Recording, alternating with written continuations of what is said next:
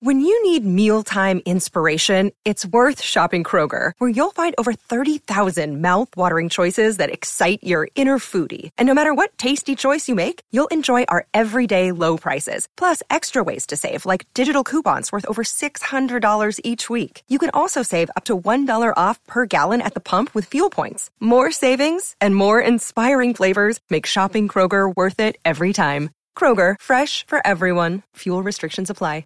You're listening to a Score North podcast right now, and if you're a business owner, so are your customers. In fact, I could be talking about your business right now, telling the tens of thousands of loyal fans about you and sending them to your business. Find out how you can partner with your favorite Score North podcast. Visit scorenorth.com now and enter keyword partner. Fill out the form, and we'll get in touch with you quickly. Once Phil, Judd, Declan, or others start talking about your company, you'll be amazed at how many fans start showing up. So visit scorenorth.com now and enter keyword partner. TCL is a proud sponsor of the Score North Studios. TCL, America's fastest growing TV brand.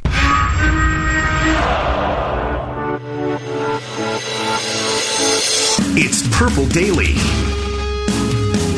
12th play of the drive. First and goal from the five. Brees under center I formation. Got Fakes it. the handoff. Looks to throw. Wide open. Touchdown! Josh Hill! 19 years. 273 games. Over 76,000 yards. And now 540 touchdowns. Drew Brees take a bow. He will not be taking a bow and leaving football, though. Drew Brees announcing today that he is coming back for the 2020 season. Matthew Coller, along with Courtney Cronin here, welcome into Purple Daily, and let's get right on the speculation bus, Courtney. What does it mean now for Teddy Bridgewater and even Taysom Hill that Drew Brees will be returning to the New Orleans Saints? Well, let's start with Teddy Bridgewater because last I checked, uh, outside of the Twitterverse, the depth chart did not have Taysom Hill jumping Teddy know. Bridgewater. I don't. I went away I don't for know a where week, that came and from at all. I believe it came from Mike Florio and PFT, but um, you know, it's reckless. It's reckless speculation It's season. extremely So- reckless to think that someone who's barely thrown any Yes. NFL passes. and 114 or 144 yards And was not- cumulatively throughout his career. he wasn't good at one of those BYU two. at quarterback. To think that he would be a starting quarterback in the NFL is like trying to convince yourself that Tebow could do it. But anyway, what do we think of the Teddy Bridgewater situation now, especially when your cohort Yes, Jeremy, Jeremy Fowler Fowler's reported yesterday. significant interest? Well, I think it's interesting because it speaks to the fact that they don't have a lot of money to spend because we don't know what Drew Brees' contract is going to look like for 2020 because he's not currently, you know, they have to figure out that figure and neither Taysom Hill nor Teddy Bridgewater are currently under contract through the 2020 season and beyond that. So what I think it means is Teddy's going to go get paid somewhere else. And what Jeremy had reported is that barring retirement, uh, it looked by Drew Brees, it looked like Teddy was going to move on somewhere else. Um, and that figure could be upwards of 30 million a year, which really shows you that 5 and 0 record he had when Brees went down with a hand injury and Teddy had to step in from backup to starter really paid off for him and hopefully will result in a very nice payday. But it's interesting because we're talking about the domino effect and what happens with quarterbacks around the league now and, and who's going where and is Brees really the first domino to fall? It kind of feels like that because we don't we still don't know where Philip Rivers is going. So now that that's one thing that we know, I think we start looking at okay, where do we project Teddy Bridgewater to go and from here, how does that affect the rest of the free agent quarterback market? Right. And so uh, it can be a domino effect with wherever Teddy lands, Mm-hmm. then on and on and on. Although I would expect Philip Rivers would be the first thing to fall. And if he goes to Indianapolis, then who knows after Or that? Or Tampa Bay. Mm-hmm. Right. Or Tampa Bay. Then who knows after that? Because that leaves it, still a number of teams for Teddy Bridgewater potentially, but also if one's off the table, Yeah. then the market gets more competitive. So let's go through some of these teams for Teddy Yeah. the New England Patriots have to be the first one we talk about here, right?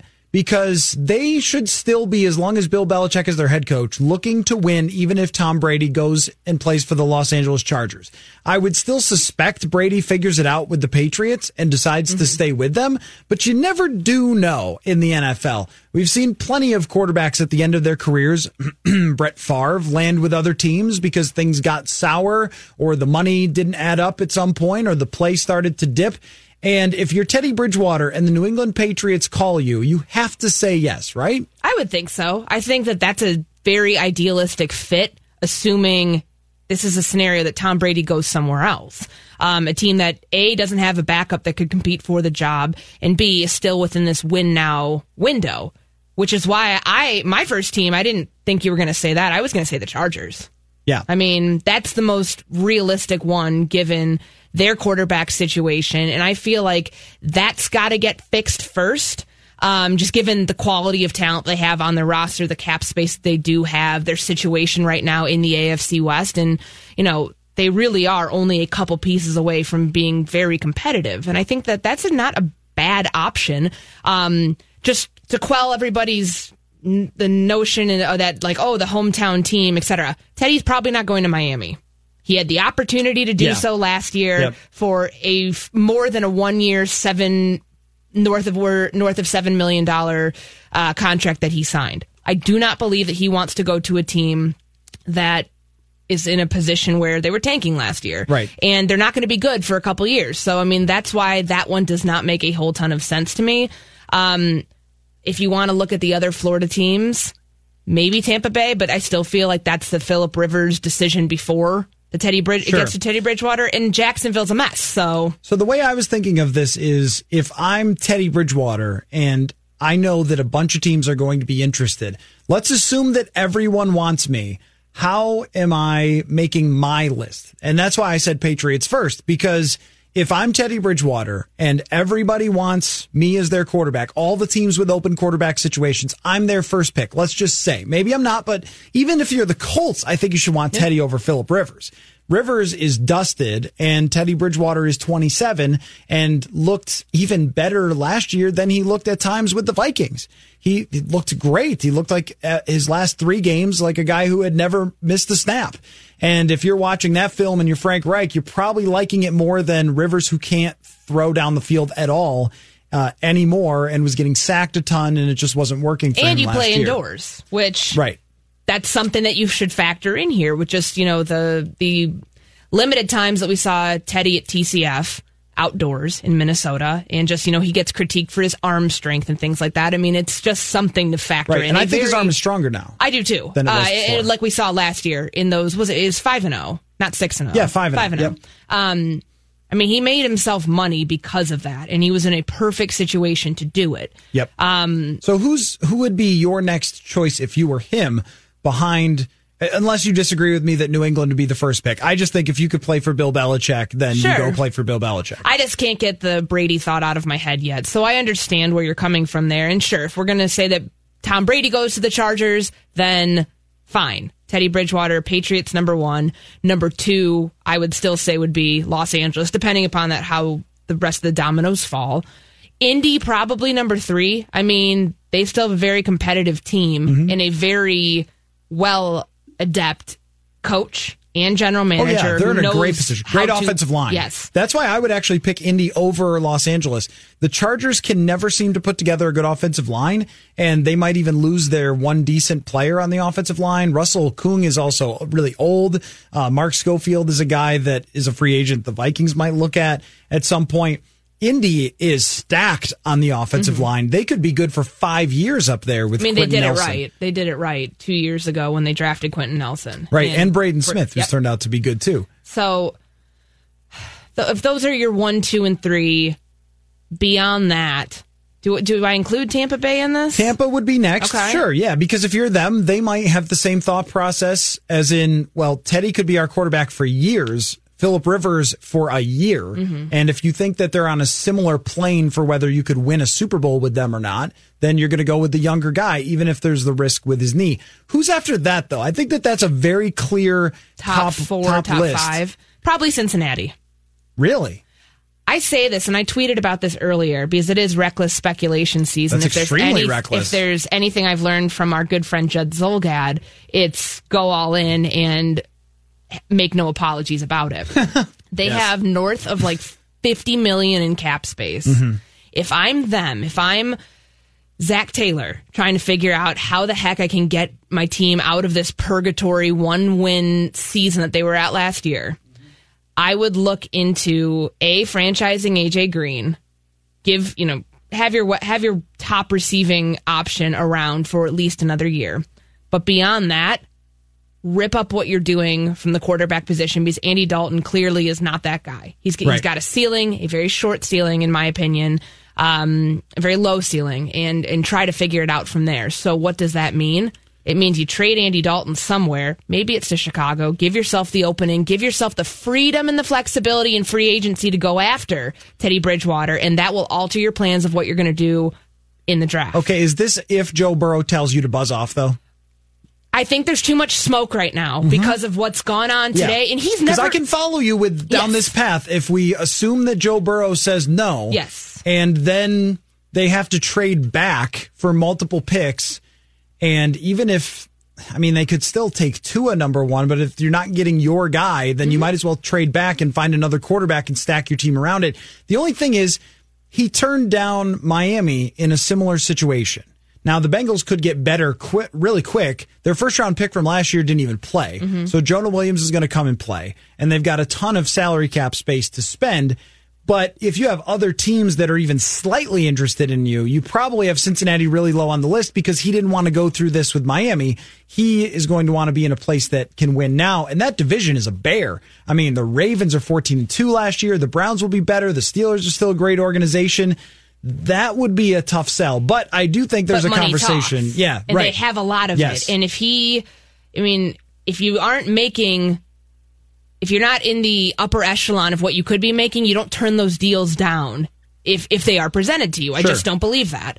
Um, that goes back to the Eric Bieniemy conversation of like if Colorado comes and says, "Hey, here's the Brinks truck," right, a gazillion dollars. you don't turn it. that Sure. down. So, Eh, but with Teddy, I think that you're in a situation in Cincinnati that they could pay him, and they still have decent receiving options. Not great, not it's Well, if AJ Green is Yes, franchised, If he's franchised, he's which good, I feel yeah. like that's the way it's got to go. Boyd is good as Yes. well. Eifert was good last year. Mhm. Joe Mixon's a great player. Um, so they're okay. So and then you go and get Chase Young in the draft because you do need an edge rusher if you're Cincinnati. to me, this goes under the category of bold but defendable. Mm-hmm. Uh, who else is bold but defendable? Chicago to bail on Mitch Trubisky on- potentially. I don't feel like they're going to bail on him yet. I, I feel like they've got to get a bridge quarterback in there, or at least the Andy Dalton scenario that I brought up makes sense. I also don't like that situation for what, a quarterback. What do you mean? Matt Nagy's offense didn't look so great last year. The playmakers were okay two years ago, but not so good last year. And the offensive line just is not great in Chicago.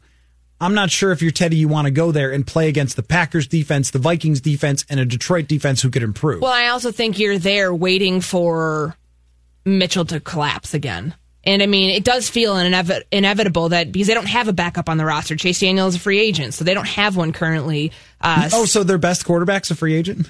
ha, yes. Um, the quarterback who beat the Vikings in week 4 Mm-hmm. Yes, that guy. Played pretty well. Um, but no, I mean, like that's why I thought the Dalton thing would make sense because Bill Lazor was Right. his offensive coordinator in Cincinnati, Yeah. and is now the offensive coordinator in Chicago. You need something makes a ton of because eventually this Trubisky thing, like the rest of us have already figured out, it's not going to work. It's going to fall flat on its face. And when that happens, you can't be looking around trying to find your savior come week three or four of the season. That's why I think having someone like an Andy Dalton who we know where his ceiling is as a mm-hmm. quarterback, but might be able to get you in a situation where you can win eight or nine games if the defense can go back to the version of itself where it was really good and kind of picking up the slack for the offense. yeah. So I definitely don't like Chicago for Teddy. As cool as it would be to see him back here in the NFC North and all the narratives that surround that and, and facing the Vikings twice a year, I don't like that for him either. No, I, I don't think it's a great situation. And uh, they've spent a ton of money thinking that they were going to be a Super Bowl contender for a Mm-hmm. while with Mitch Trubisky. So I'm not even sure that they could pay for Teddy Bridgewater well, they if his have been, is high. they have been clearing cap space the entire offseason and even dating back to last December because they're clearly anticipating that they're going to have to get somebody in there to pick up the pieces when Mitchell again collapses. So Okay, how about Carolina? Um, Carolina looks like a team that should be rebuilding, but in the NFC South, anything is possible. Uh, it's a very wide open division. And two years ago, Cam Newton was starting to get it together before he got hurt with uh, Christian McCaffrey is Mm-hmm. a huge weapon for you there. They also have DJ Moore as their other wide receiver, who's pretty good. They would have to replace, obviously, uh, Greg Olsen. Their offensive line is kind of in shambles, but a fresh type of offensive approach from their new coach, Matt Rhule. It's intriguing if they were going to move on from Cam Newton, but Kind of feels like they are, just given Dave Tepper's comments from Definitely. last week. Where Definitely. He's kind of bought into the hubris of uh, the last few years and what's surrounding this team, and that they might just want a clean slate. So if you are Carolina and let's say you trade Cam Newton for a second round pick to whoever, I don't know, mm-hmm. and your quarterback situation is open, you sort of like Kyle Allen, but he's sort of not that good either. And you decide we're going to soft play it a little bit. Like we're going to bring in a quarterback like Teddy to see if he's our franchise guy. But maybe have a deal like Jimmy Garoppolo's that you could get out of a year or two down the road if it doesn't work out or his knee implodes or something like that. And if it does work out, you can rebuild around him and feel like you're solid at the quarterback position. So maybe you set your expectation at going nine and seven the first year with Teddy, but then you reload with a good draft pick and, mm-hmm. and so forth, whatever you get from Cam. I don't hate that because Brees will retire eventually. The Falcons are bad, and I don't see them getting better anytime soon. I think seven and nine is about as good as they're going to keep doing. Tampa Bay is a serious threat, but you can win that division. I think if you have decent quarterback play and they still have some talent on that roster, I don't hate Carolina for Teddy Bridgewater. I don't either. I think that if Norv was still going to be there, that would be Oh, a yes. really interesting Yeah, I, then I would hate it. way to reunite the two of them, and I would kind of be against that. But it's a fresh approach. I mean, you have a brand new staff. You have Joe Brady, who you know is being touted as the next best thing since sliced bread. Um, so I'm curious to see what he could do for a guy like Teddy Bridgewater if you put him in that system. But beyond that, I think my next option would probably be Oakland. Yeah, Not Oakland. no, Oakland. No, no, no. Not Oakland. They're not in Oakland. Excuse me, the Las Vegas Yes. Raiders, formerly known as the Yeah. Oakland Raiders. I know. Yeah. Yeah. Yeah. Yeah. I'm now I regret making I'm actually like not gonna ever call them the Yeah, Las Vegas I was going to Raiders. say They're I'm sorry for doing the that. Oakland Raiders. That's on me. I That's should fine. no. Let's not. Let's just call them the Raiders. Well, Jon Gruden hates Derek Carr. Mm-hmm. That's very clear that he is not a Derek Carr fan because every rumor with quarterbacks eventually comes back to the Raiders. And I don't think those two got along super well. Derek Carr is afraid to throw the football more than four yards down the field, and you can't change that. That just seems like a thing that's always going to happen with Derek Carr. And he's, I mean, he's been gun shy ever since the injury. So if they, So- it, but if they decided to just trade Derek Carr, let's say they trade him to Chicago or something, they trade Derek Carr away. They have no quarterback, and they're going to chase Brady. There's a report Yeah, I saw the report. that they're going to chase Brady. I don't know how valid it is, but I Uh, saw the report. Good luck to you uh, there. Maybe he wants to go to Vegas. So they're going to chase Brady. No, no, no. They're going to chase Rivers. No, no, no. They're going to chase. And all those guys find homes. Mm-hmm. They might be in a situation where they would look at it and say, all right, well, we couldn't get Brady. So Teddy Bridgewater has to be our next guy. And he and Jon Gruden might hit it off. And that might work for them. They've got money to spend and they're going to Vegas. Their ownership is going to have cash to spend, unlike when they decided to move on from Khalil Mack. That is way down my list, though. I just have a tough time seeing Vegas, especially in the same division as Patrick Mahomes and a Denver Broncos team that, in my mind, is going in the right direction if Drew Lock turns out to be even halfway decent. Mm-hmm. Just can't really get me on that to, to buy into the Raiders being a good spot. They would be quite a ways down the list. Is there any other team that you look at for Teddy that would be in the category of, oh, wow, that team is interested in Teddy? I have one that would be sort of quite shocking, I think, if it happened. But well, we know Ben Roethlisberger's coming back, right? So I'm going to go ahead and put them out Mm-hmm. yep, for a couple years. they have no money to spend Yeah. because of that either. Um, can you guess my? I, I've got two. think. I've got two that would be really stunning. Detroit. Okay, Detroit's a good guess if they were able to trade Matt Stafford, but that would totally bomb their situation with the salary Yeah. cap for now. They've got to do that next, next year. year in 2021. Two teams I was thinking about that would be stunning, but not outrageously stunning, would be the New York Jets and the Los Angeles Rams.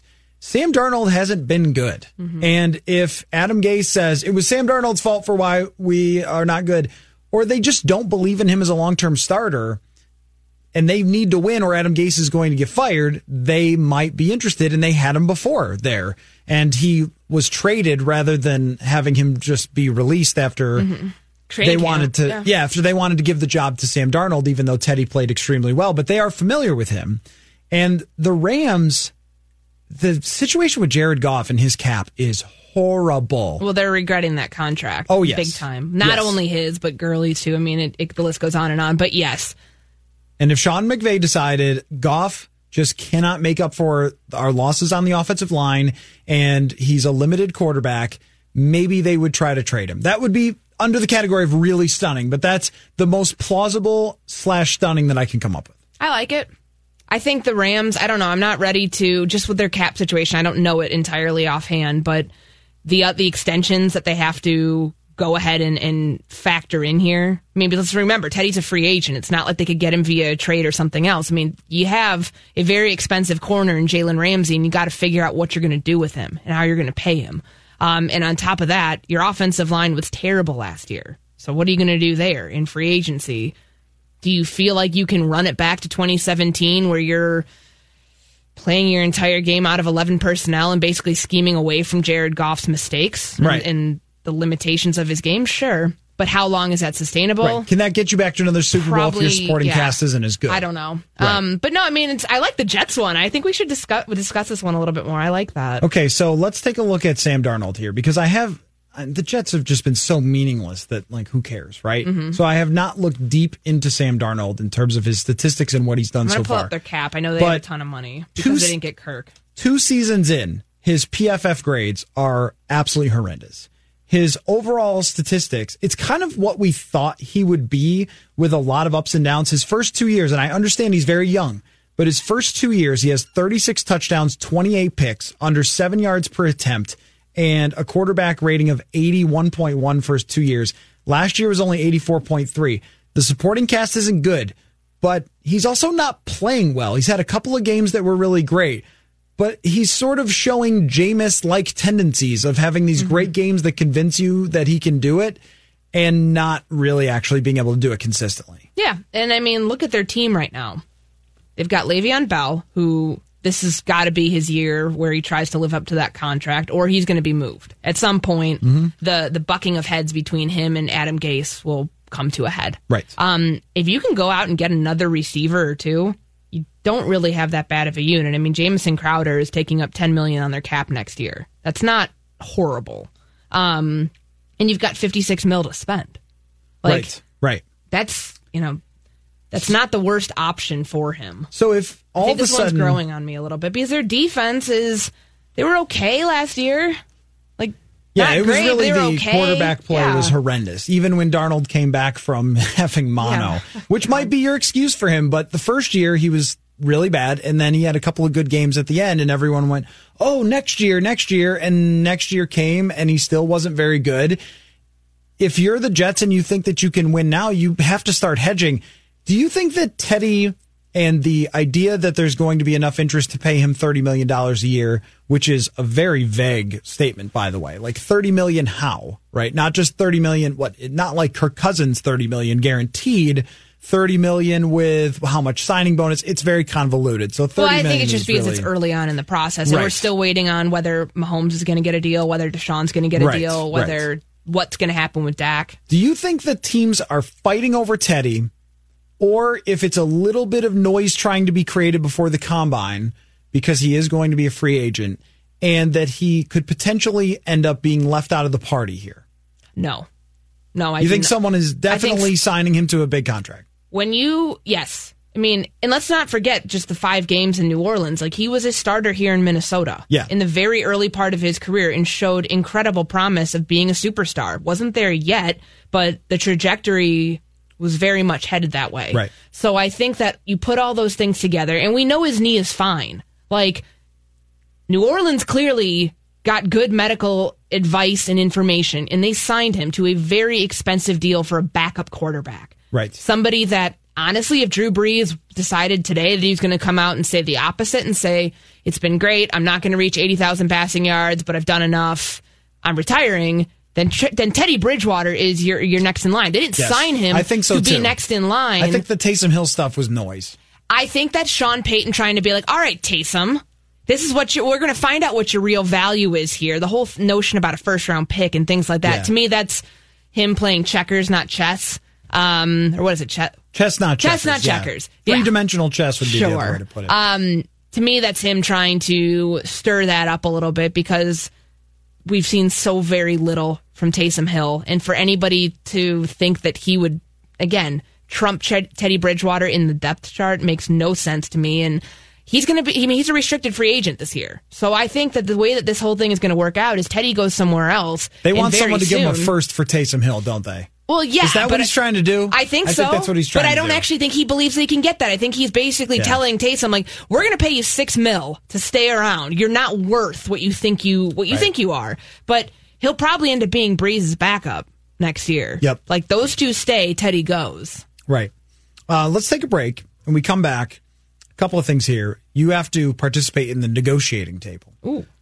Is this a new segment? Yeah, it is. Alex Boone has, Sage Rosenfels has, and Do we have music for it? Uh, we well, it's NFL music that we put behind it. Okay. I've got four free agents, and you have to pick the two that you would sign to the Vikings, and then defend them. And I'll take the other two and try to get uh, Jonathan to agree that they should be signed by the Vikings. He's the independent arbiter.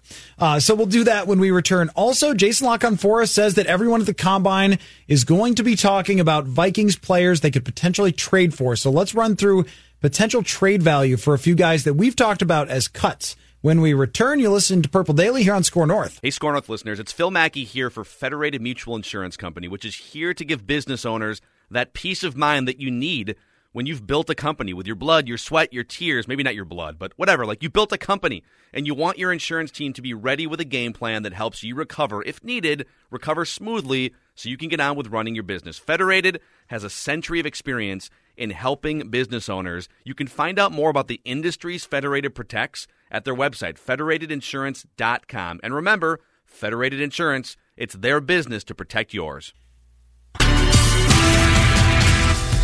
Score North download time. This download brought to you by the Choice Bank Minnesota Golf Show. We'll get you back to Purple Daily in just a moment. But first, win four tickets to Arnie's Cabin at this year's 3M Open through the Score North mobile app. You can download the app, register the app, and then you can enter to win. Tickets include tournament admission for Thursday, July 23rd, access to a climate controlled hospitality tent near the 18th green, and complimentary food and full bar. For tickets to this year's 3M Open, visit 3mopen.com over at scorenorth.com. Judd Zulgad has, a written, has his written thoughts on Twins manager Rocco Baldelli's expectations for this season's. Those expectations might have surprised some outside the locker room, or maybe they didn't after a 101 win season last year. And we'll be sure to chat with Derek Wetmore about those expectations at 4:15 on Mackey and Judd with Rami in our 10 days of Twins talk. The best price on everything golf is at the Choice Bank Minnesota Golf Show, February 21st through the 23rd at the Minneapolis Convention Center. All advance pay tickets come with 21 green fee passes. Go to minnesotagolfshow.com to buy tickets. That's been your Score North download. Now back to Purple Daily. Wentz backs into the end zone, lets it fly, and it is intercepted. It is intercepted. Yeah, and they blow the horn and all that. First time Carson Wentz has been picked off in four games. Mackenzie Alexander came up with the Wentz pass. Please put them out of their misery. Nothing I love more, Jonathan knows this, than sad Homer radio broadcasters. Yeah, that's pretty it's amazing. just the best. Yeah, they play the horn and all that. Yeah, they certainly do, my friend. Uh, Please put them out of their misery. Jeez. Uh, very aggressive, but also it's Philadelphia. So that's like a three out of 10 for Philadelphia aggressiveness. Nine out of 10 is throwing full beer cans at Vikings fans, which we witnessed in Philly. Um, anyway, Yes. Matthew Coller, Courtney Cronin, and their police officers were not very nice to us when we were trying to park. I recall was- that as well. That was a cluster. Which is just much, much worse than throwing full beer cans at people and swearing at children. Um, anyway, Purple Daily here, and uh, we have to talk about Jason Lockhart report, Courtney, that everyone is going to want to talk to the Vikings at the NFL Combine, which you and I will both be in attendance for next week. We'll be on Radio Row. Sage Rosenfels and I, you're going to stop by for uh, many a segment. And uh, what Jason La Canfora of CBS is reporting is that the Vikings will be talking to a lot of teams about trades. And he lists Everson Griffen, Linval Joseph, Kyle Rudolph, and Stefon Diggs. So I wanted to go one by one because we have time. Everson Griffen 1st Uh, what do you think the trade market would be for Everson Griffen if he does not void his contract and become a free agent? And in the break, you and I discovered Yeah. this. His contract, he shouldn't void it because he's going to earn a boatload of money if he stays with the current deal that the Vikings have him on. Yeah, and his cap hit. Let's let's go over the whole thing first. Yeah. So it's a twelve point nine million dollar cap hit, and this is a team that you know is already trying to figure out how it's going to crunch these numbers to make it work. And so he's making thirteen point five million in cash next year. You don't That's a want lot. to void that Yeah, because like think about like where else are you going to get that at, when you turn in a season where you're going to turn 32 years old. Um, Eight sacks, which is good, not yeah. great. And I mean, he did tail, trail off at the end of the year last year. I mean, he had a really good resurgence early on in the season.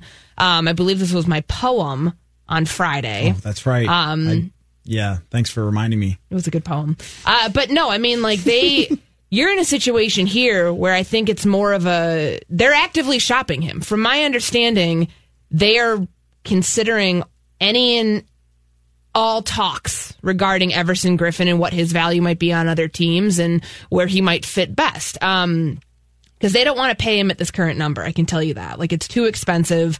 You'd be in a situation where if you're Griffin, you're say, "Well, I'm not going to take a restructure. I showed you that I still have it." I mean, eight sacks. If seven is kind of your bar because the void number was six, that's all he needed to get. Um, you know, in 2019, and then the 57 percent playing time. Um, and he meet both of those. He met both of those marks. So let's say that the bar should be at seven. Then, if the void is six, the bar should be at seven. He can get you seven sacks. Oh, of course. Like absolutely. Course, So. I think that he's still in a position where he's got the leverage here.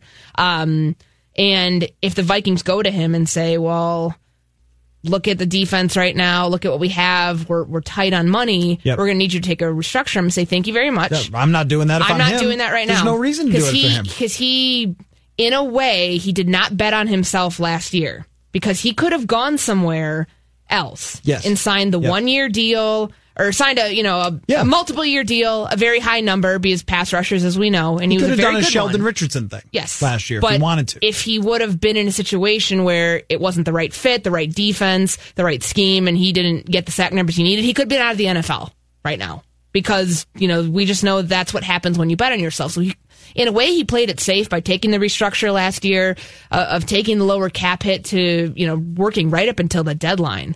I remember uh, when we were talking with Rick Spielman during the free agency press conference last year after Griffen restructured. I mean, they got that done at the 11th hour. So now he's in the driver's seat Right. to be like, if you don't want to pay me what what I'm owed uh, on, on this contract, and I don't really want to void it, um, It would be trade me. now that I've Trade looked me close somewhere at this, else. It would be crazy for him to void this contract. He is going to get 13.4 million just in base salary in 2021 and 14.9 in 2022, and then there are other bonuses that go along with that. And I mean, he will That's a be lot of older. cash. Yes, but he will be older at that point, Yeah. and the guaranteed money's all gone. Right. And, and anybody can cut him at any time. Sure. But that's the contract you're going to get at that age anyway. Mm-hmm. So why not have a contract that gets you a ton of cash? But that puts the Vikings in a situation to either trade him or cut him because they cannot afford to pay a $13.9 million cap hit this year or 14 next year or 15 the year after that. No. They just cannot afford that. So that leaves the door open for the trade. If they were trading Everson Griffen, what are you looking for? So that's that's kind of what we'll do here with each player. Like, is it a good idea, and what are you trying to get back? a third round pick. I think that's reasonable. Fair. You're not getting a first or second No. for someone who is 33 years old. 32 this season. The thing is, uh, he'll turn 33 toward the end of the season, as we. Um, Actually, no. He, he's, right? No, I think he turns 32 in December. I think that was the whole thing. I thought it was 33. He turns in December. Either way, All right, yeah, he is. Thir- he will be 33 in 33, December. 32 right now, December 22nd. Call him up on his birthday. Wish him happy birthday. yeah, it was. He clarified for someone on Twitter that he is 32 and not 33, but he will. well, either way, it's old for an NFL player. And, Mm-hmm. but as we know um, with certain pass rushers, you can't just put the blanket statement as like the older they get, the better or the more sustainable it is. I mean, Usually they're great though. Like the Yeah. only guys who last into their 30s are Julius Peppers. Yes, and I mean, in Von Miller and, and people like that, like that's the trajectory you're looking at. right, there. I would and bet Jared on Allen the elite and- guys. Yes, but look at what happened in that Saints game where they ran that NASCAR package and they put both he and Danielle Hunter on Yeah. the inside. I mean, that's what he did early on in his career. Um, I remember when I asked him about it, he told me that that was the first time he would, you know, play in, in on interior pass rushing downs. It wasn't early on in his career. I believe it was his rookie year in 09. They had him situationally pass rush as you know from essentially the defensive tackle spot. So he's still at the height of his athleticism. I don't feel like he any of that dropped off. It's just the production factor, um, and probably also how teams were scheming to him too. So and, and you have to look got toward it. everything is toward the future. Sure. It's when will this fall off the side of a cliff? And when you see the second half of seasons back to back years not be as good, you really start to wonder how long it's going to last. I think he's still a good player. Third round though seems like it would be hard to get for What whatever reasons. Now I think that's stupid. If you're another team and someone offers you a third rounder for a legitimate edge rusher who had eight sacks last year and has a great history, well, what are you going to do with a third round pick? The last last year the Vikings spent it on a running back. Mm-hmm. So a lot of times those don't work out for a current player. If you're a win now team with cap space, do it. If you're Indy, do it. Give them the third round pick. But teams tend to hold on to these really tightly. There are a bunch last year teams that didn't want to trade for Trae Waynes or Kyle Rudolph because they were hanging on to their draft stuff. So I, I think if I'm another team, I say I appreciate that you want to give me a third, but you're also asking me to take on a huge cap hit number for this year. So how about a fourth? Okay. Would you do Everson Griffen to get a fourth back? You kind of have to get something, You or, or get- you just cut him. Like those are the only two options. And if you cut him, it's thirteen point one in savings against the cap. He's not. He has no more guaranteed money on his deal. So I understand that. I think you need some compensation. I would do that. I would try as hard as I could. Now, Linval Joseph is another one that's interesting Can I just say something about linval Like, so I was looking. he's, I was he's the best. Well, yes, but I was also looking up his cap number. Um, and I saw something. The Virgin Islands Free Press uh, was reporting The that. Virgin Islands. well, you know, he, you know, he's from there, right? Yeah, Like, I do, but that's that, great. that, that, that the Vikings are likely to uh, to get to cut him. So I hope that you know if it does break, that somebody gives the Hey. Virgin Islands Free Press their credit. I've seen less legitimate reports so far this offseason. I Uh, think that- I will not name yeah. names, but you know what I'm talking about. I Anyway, mean, his cap hit's way too high for where It he's is. at right now, and I think that we foreshadowed this even dating back to last year that he could be a cap casualty. Um, so I think they really like Armon Watts. Don't you get that sense that they Yeah. really like Armon Watts? I mean, there's a reason Do that people know who Armon Watts is? six round pick, Not one of the us. most one, one of the most progress or um, productive interior pass rushers in the SEC last year, two years ago. Two years ago, yeah, he was. Uh, all right. Didn't play football very long before then. I could tell you more if you'd like to know more. I said anyone, not like you. oh, Um, Okay. If you went to Linval Joseph and said, "How about we cut this base salary and salary cap number in half?" to what seven? That's Yeah. sort of half, yeah, somewhere in that range. eleven point eleven point one five. Do you think he just His base says? salary in 2020? Do you think he just says, "Forget it, just cut me," or just trade me? I mean, that's a lot. You're asking a lot there. Who's trading for him though? This is my thing. Who needs a nose tackle? I mean, Not you many people in the league need nose tackles. You- you at don't see- twelve million dollar cap hits. agreed, and you don't really see trades happening for that position. I mean, if he was a three technique, sure, but we know he cannot play three technique. Right. Um, Not any. Not, not anymore. anymore. Yeah. He's thirty something years old, And that's so- the thing is 2017 Linval Joseph is as good as anyone has ever played nose tackle. I mean, he's just completely dominant on the number one defense.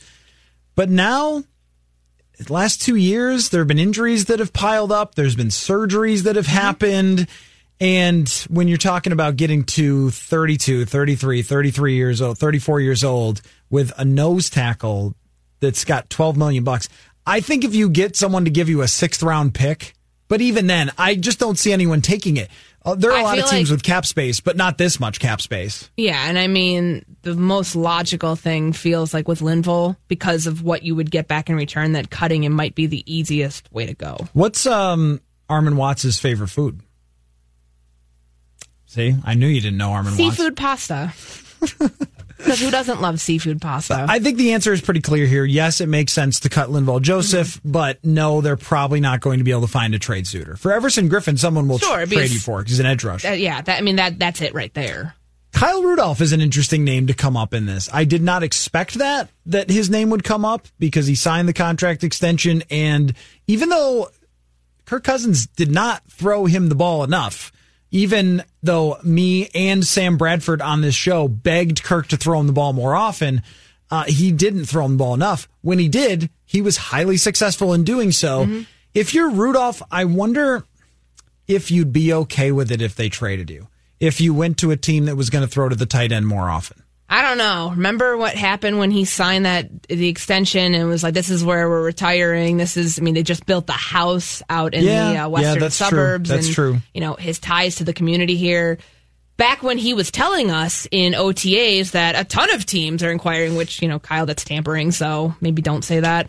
Um, but Tampering in the football league? this one? anyway, The national one? I never.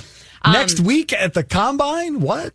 uh, basically they under the tight end position they've un, they underutilized it as a whole when you think about just the production of both Kyle Rudolph and Irv Smith and you drafted Irv Smith to be Kyle's replacement eventually now Right. does that mean that you'd want to use another third round pick or a, a fourth round pick on a tight end well I don't know if this is the year to do it They feel personally good about Conklin, though. they do, and, and and that's one that seems to have panned out, uh, at least for the role that they want him to play, which is more of a predominantly blocking role. Um, that's fine, but with Kyle being that being said, had they not had Kyle Rudolph last year, they're in a bad spot, and so I wonder, do they do the Vikings kind of feel like they might want to take a step back here and still keep him at where he's at? Because so remember when he signed the extension uh, in June last year. The, his base salary goes up from 1.75 to 7.025 this year, and it's fully guaranteed. So you're in a situation where you're paying him about six million more at 30 years old, um, and, and expecting that it'd be as much as he gave you last year, if not more. And if you're confident in that, and you're confident that Gary Kubiak, which we know he likes to utilize tight ends, Does and like his tight end. um, maybe that's why you keep him. But if you want to trade him, what I'd say you could probably get back for a Kyle Rudolph, um, looking, I think you're looking at probably a third. third. Third Yeah. seems like just a, such a conservative way to do it. But um, at his age and the value and, and, and the number that you'd be sending to another team, I could see that. That's why. It's it's not is he good or not? We know he's good. It's what you got to pay. Yeah, it's eight point eight dollars on the cap. It is very expensive for somebody who is of his age. Mm-hmm. Uh, And he always makes fun of us for talking about his age, but when you get to a certain Mm-hmm. point, even though he's been durable, you start to wonder. And and also, he's not a downfield threat. He has his limitations as a player. He had a good season last year, and and he can do more than block. I mean, that's the thing. Like, I know that you could read between the lines of some of the frustrations early on, but he showed that he still is a very good red zone threat, despite whether the quarterback wants Yeah. to throw it to him more in- Right. there or not. Um, he's a, he's a good mismatch. He and I think having Irv Smith benefited Kyle a lot because we weren't really sure how that dynamic was going to work out. Yep. Um, and where the target share was going to go. As a whole, I do feel like they underutilized the position. They could have gotten so much more out of both. Yes. but they didn't. So Kirk has to throw him the ball. yeah, a that's lot that's on the quarterback. That's There- not on Kyle. There were a number of situations this year, especially that week 16 game against the Packers. When I watched the film back, I thought Kirk really does not understand that Kyle Rudolph is open when he's not open. That he can box out guys and you can just throw it his way and he'll make the catch. And even if it's not a perfect throw, he'll make sure it doesn't get intercepted. He probably could have had another 15 catches last year if Kirk would just look at him more often, but he won't. Mm-hmm. We know this about Cousins. If you're not open, he's not throwing you the ball.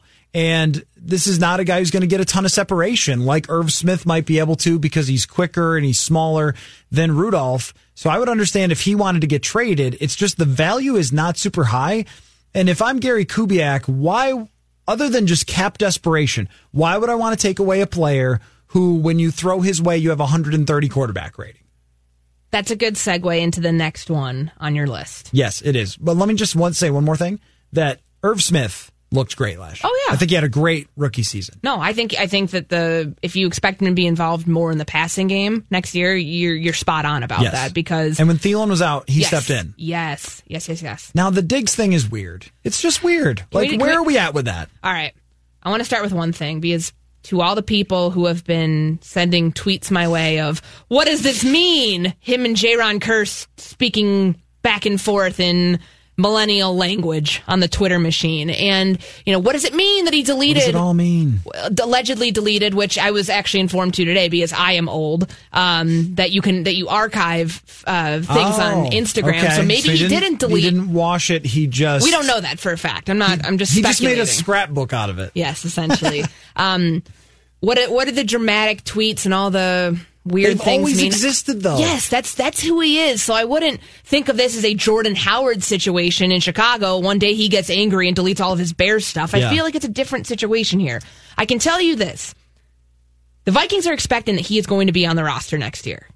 He is a part of their plans this offseason as you build around this. Like you said with Kyle Rudolph, Gary Kubiak doesn't want to get rid of a guy Yeah, I don't of the it. caliber of Stefon Diggs. Now, does Diggs want to go somewhere?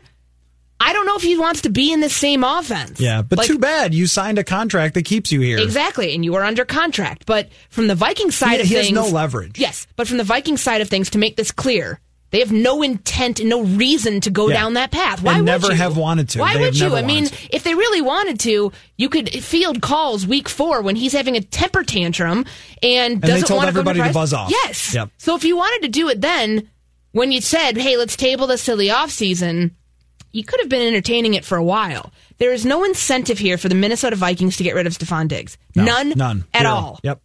I agree. Moving on. And uh, if you're Diggs, what exactly are you going to do about it? Would be if, you can't if I'm do the anything Vikings. about it. Really? What do you want to forfeit any of the money that you're going to make by holding out or Right. throwing a tantrum? I Yeah. don't know. I just don't understand the. You'd basically have to pull a Carson Palmer, where you just said, "I will never play for you again," and it's. I don't think it's that serious of a situation No, I where he would say that. I don't either, and I know that he gets the diva label, and you know for unjust reasons. Yeah, I I think don't for a lot of it, I don't agree with it. But um, I can understand his frustrations within Oh, the offense last year. Yep.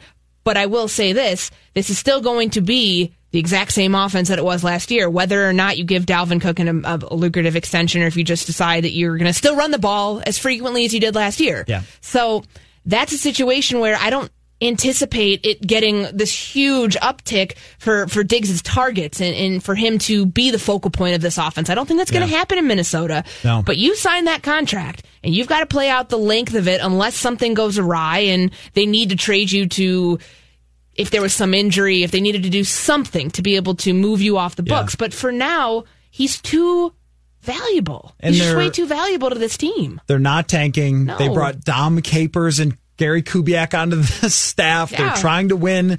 Uh, the, these guys were not brought in on a team that thinks it's going to be five and eleven next year. And I don't see how you can compete if you don't have Stefon Diggs. How you can compete to be a legitimate threat when you're talking about the top teams always have elite passing games. You're not having an elite passing game if Stefon Diggs is not here next Agreed. year. So there is no reason for them to trade him. I think that this is just fire that get, gets created because he did the week four thing.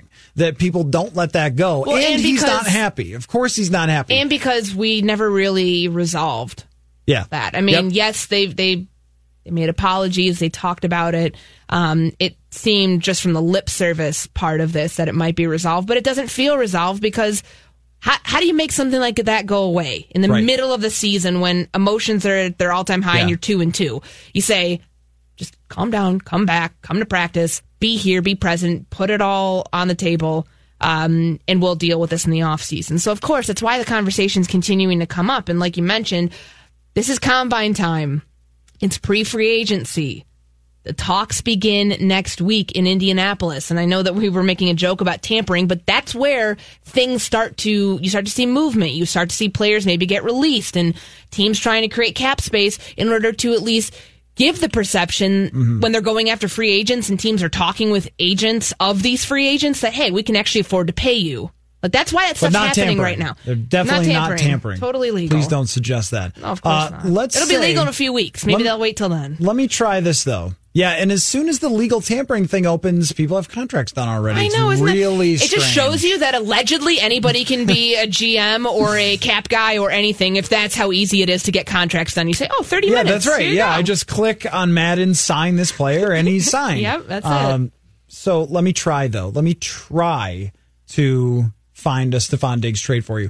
Let's say that you bumped into Amari Cooper's agent. You just run into it. Whoops! Oh, uh, you're in my way. Oh, let's negotiate a deal, but not out loud. Um, so through a series of clicks and whistles and blinks, they decide at the combine that Amari Cooper is interested in signing with the Vikings if they wanted to trade Stefon Diggs. And another team comes in. Let's say the Schmleveland Schmrowns. Uh, they say, yeah, actually, Kevin Stefanski is really interested in trading for Stefon Diggs. In fact, they'll trade their first round pick for him to have Landry, Diggs, and Beckham, and they're going to throw every play. I'm going to throw up if that happens. That would be incredible. Because it wouldn't work. I would also ask um, to be transferred to Cleveland radio to cover that for a year. I- I- it would Uh, never 'cause it- It would be but- super fun. Um, are you taking that deal though? no, I'm not. Even if they were going to sign another receiver to fill Diggs' shoes. it doesn't change anything. Like, it's not going to change What what gets you a off- first round pick and, and you'd have another good receiver? You'd have, yeah. I mean, the only thing would be the additional first round pick, which of course I'm not. I'm not, you know, turning my nose up at draft capital. I think I'm. But I just, deal. I don't think anybody from Dallas or Amari Cooper's agent or any of that you can bump into them or run into them in the restroom. yeah, like or take. something, Yeah, you know, I got my tray of food. Oh, I'm Right. sorry, I didn't mean ah, to throw it's got it a on contract on it for your client. I don't think that would happen. uh, There's, okay, well, that, there's no reason. I mean, Amari's in a great situation Sure. outside of the contract that's going to eventually get figured out. Dallas wouldn't have brought him in there had they not been able to pay I him agree. eventually. It's not happening. I agree. I just the only scenario I could see is if they had something worked out on the side with another receiver who would come in here and then they could trade Diggs for a first, and that's the only situation I could figure out that would be even remotely worth discussing. Um, all right, let's take a break. When we come back, Alex Boone is going to join the show. And uh, we've got some hot routes, all sorts of hot routes from the XFL to Tua Tagovailoa to Big Ben. Lots going on in hot routes. We will discuss when we return with Alex Boone here on Purple Daily. Join Score North's Rami Maklov and Team KSTP at this year's JDRF One Walk to create a world without type 1 diabetes Saturday, February 22nd. Join our team or donate to Team KSTP over at scorenorth.com, keyword JDRF. TCL is a proud sponsor of the Score North Studios. TCL, America's fastest growing TV brand.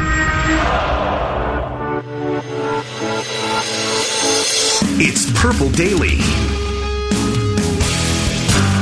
Caller has questions. Blue 58! Blue 58! Go!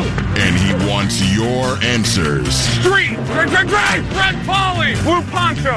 in rapid fire fashion. Gun flex right stack, 394 Dragon Smoke. It's Hot Routes on Purple Daily. 580! 397!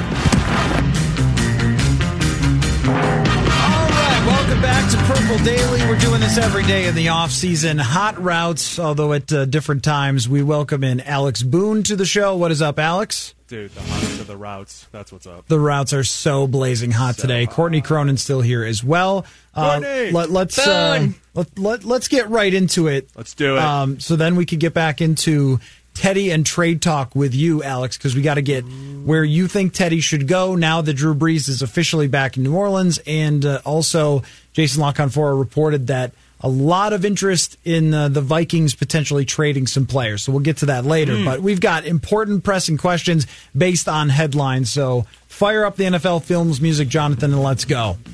Uh, XFL quarterback play is where we're going to start here. Not super hot this week outside of Cardale Jones and PJ Walker, who are both very fun to watch play in the XFL. But ratings dipped here locally, and, uh, you know, th- th- it's doing okay, but it's going to be hard to sustain. It's always if- hard week two after Yeah, such always. an Yep. incredible Yep. season opener. It's going to be hard to sustain if the quarterbacks aren't fun to watch. Even if they play okay, you need them to be fun. Here's what I want you guys to do. Give me some quarterbacks who you'd love to see in the XFL, whether it's old guys or it's current players who do not get to play, or players who maybe play another position but used to be quarterbacks. let's start it off. Courtney, who would you love to see play quarterback in the XFL? Of course, I'd like to see Colin Kaepernick somewhere Yeah. playing Yeah. currently, but I remember last year, wasn't there a big deal with the AAF of like he wanted an Yeah. exorbitant amount of money? Yeah, same thing to with the. XFL. And It's- so that's He probably wanted the not money he deserves if he wasn't blackballed. Pretty much. I would like to see Rex Grossman play Mm. Rex in the Grossman. XFL. What is Rex doing these days? I have you think? absolutely no idea. I bet he's growing a neck beard because that's what he's very good at. Why would you want to see Rex Grossman at age a lot playing in the XFL? Because you think about the quarterbacks that you have currently in the league. And I wonder, Rex Grossman, let me see how old he is. It, has got to be. I'm going to He's guess gotta be old. 40 something? 39. 38? 38. He is 39. 39. Is 39. Nailed it. Me and Rex are close. I really liked his career in Chicago. Yeah. And kind of where that ended. I would like to see that pick up in the XFL for the DC Renegades. Okay, you even assigned him a team. I did. That's I great. they're the best team right now.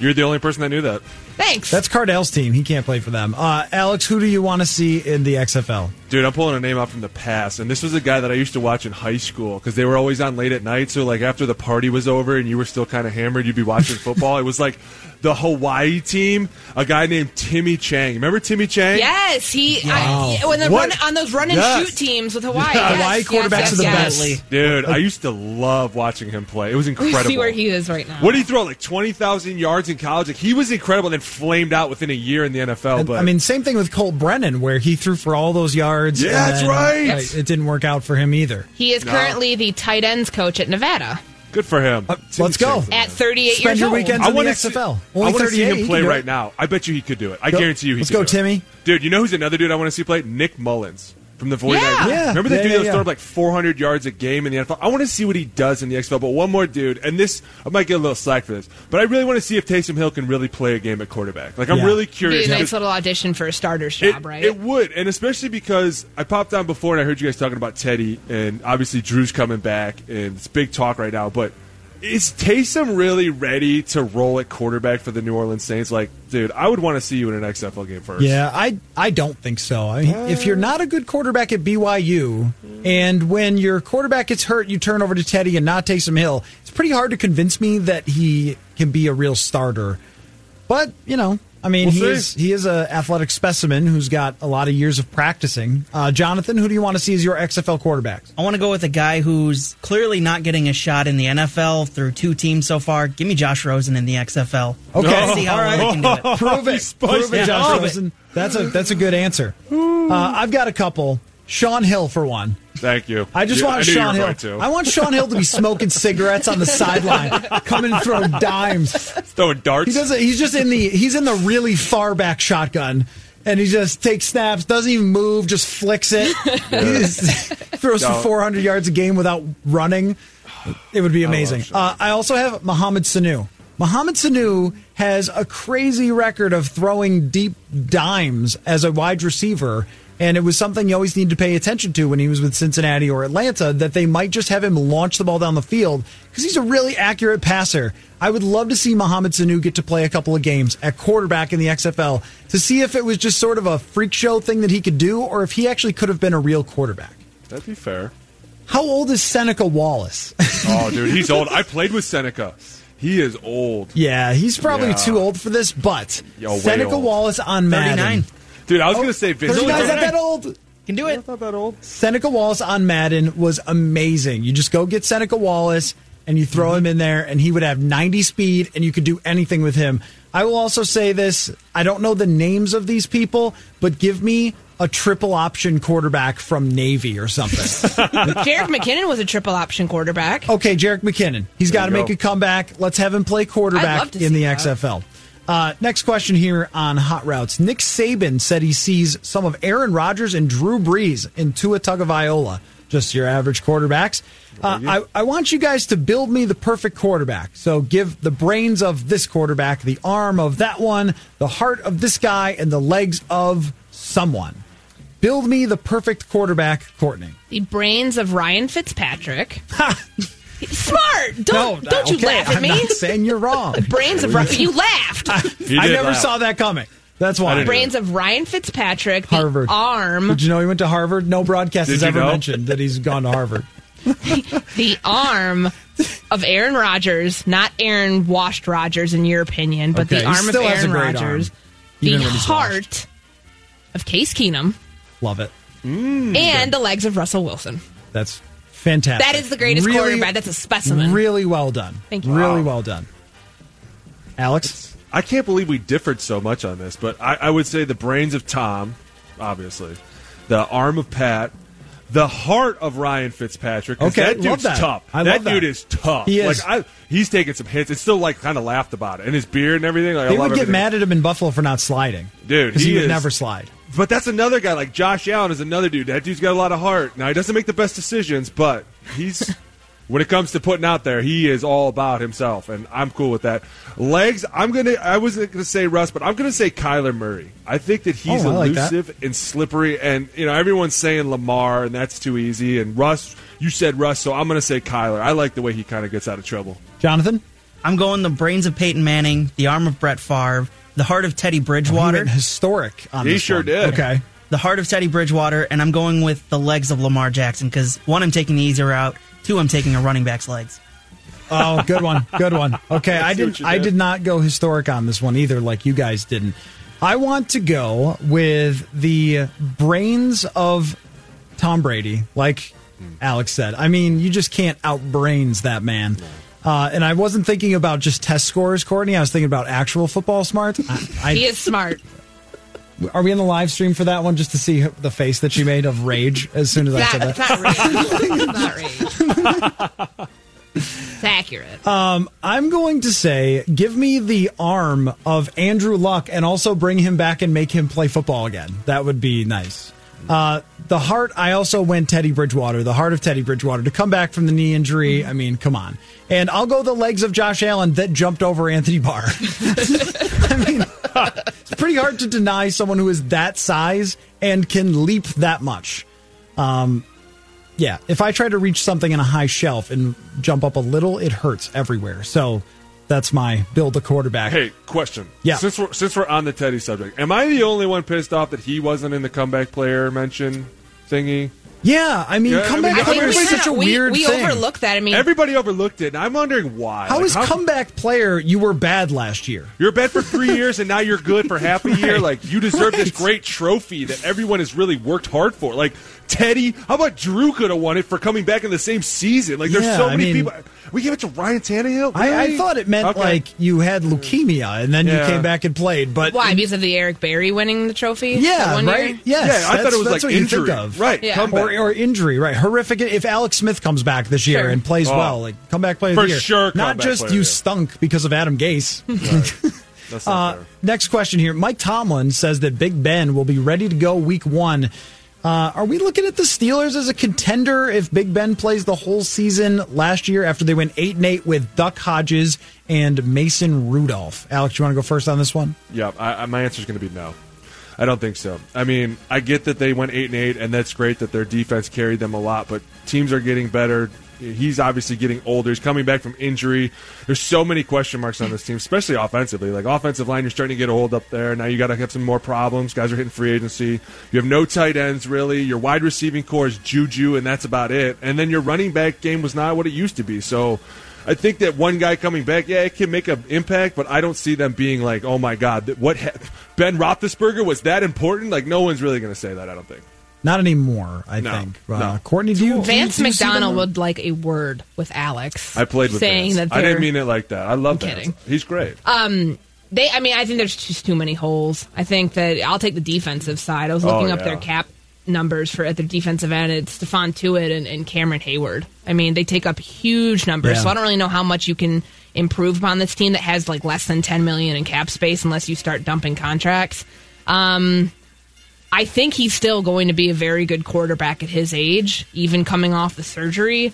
But I'm skeptical in that division too that you're going to Yeah. beat the Ravens twice a year, and if if the Browns are ever going to amount to anything, maybe this is the year with a new coach and, and new offense, and you know finally being able to take that step to be competitive in the AFC North. So I will say no.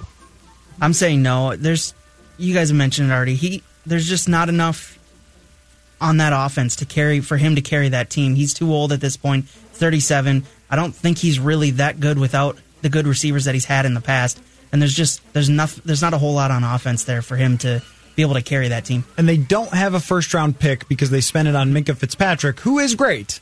Oh, he's great. Who apparently wants to move around more, which is exactly what he didn't want to do in Miami. Yeah, Do you remember when he said that at just Super didn't Bowl? want to be in Well, it's because things are going so well. Yeah. Yeah. As soon as things are well, he's like, wait a minute, maybe I do want to play all these positions. They're like, listen, dude, we were good because you were stuck in one. But I'm going to say that they are a contender, but not a Super Bowl contender. A contender for their division, a contender to go 10 and 6 or 11 and 5, just because they have one of the best coaches in football. And if you can get 8 and 8 out of two horrific quarterbacks who probably belong in the XFL, then if Ben Roethlisberger is even decent, if even he's 60% of what he once was, I think you can hang around in this thing. Time out. That's time what I'm gonna say. Before we move on, let's not forget AB's gone, Le'Veon Bell's It's true. gone. It's They're true. all you, you're like keep thinking like this team's going to be great, dude.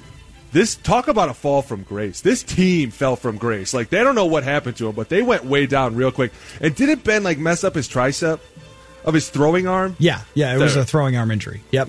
Eh. This- well, the surgery is coming off of his elbow, is it not? Yeah, el- Is it okay, yeah, elbow? elbow. So I'm giving them a lot of credit for just being the Steelers. There you but go. until the Browns prove they're not the Browns, So I'm going to think they're the Browns. Sorry, Alex. Love it. Um, reports are that Cam Newton will pass a physical in March, and then it seems like Carolina is going to trade him because no one in Carolina will say we're not going to trade him, which means they're going to trade him. Right. I want you guys to give me the place that Cam Newton could go that would be super fun. Chicago.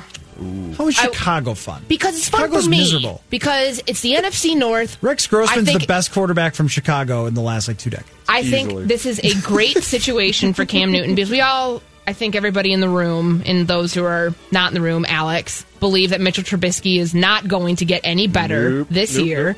Um, and you're going to need somebody to pick up the pieces there. And Cam wants to go somewhere, I would assume, so he can be a starter because that's where he left off. yeah, he of got course. injured in a preseason game. Had he not been playing, we wouldn't be talking about this. But he's got Allen Robinson, Trey Burton, Taylor Gabriel.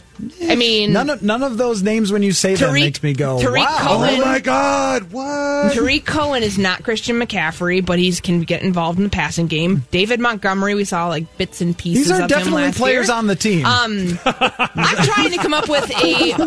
I'm trying to come up with something that would be exciting to me, and in the NFC North, that's a nice shakeup for the division. So I'm going Chicago. I think it's fun. I don't. Maybe maybe I just have a different definition of fun than you do. oh, someone else talk. All right, I got two of them, and one of them was mine, and another one I was reading about the other day. But the first one would be I'd like to see him in Tennessee. I think that Oh, would be yeah. great. Him and uh, Henry in the backfield, my God, dude, and they're all about the play action there. They love it. I mean, that's really what they are. Cam is truly a great play action quarterback. But here was one I was reading about the other day. How about Cincinnati? And Cincinnati Hmm. trades their first round pick to the Panthers Because Burrow return. tells him to go screw off. Exactly. Yes. We discussed Dude. this a little earlier for Teddy, but Did you? yeah. Wow. I thought it I mean, could. it's- I don't want Teddy to go there. I It's don't a want Teddy to fascinating situation No, to no, talk no. about, though. What they do if Burrow says no, no, no, no, no, no. Uh, it not sounds like there. he might be. Yeah, I mean, it definitely sounds that way. Big Dog has not said no That's officially. a, that's a good pick. Cincinnati's a good pick. Jonathan?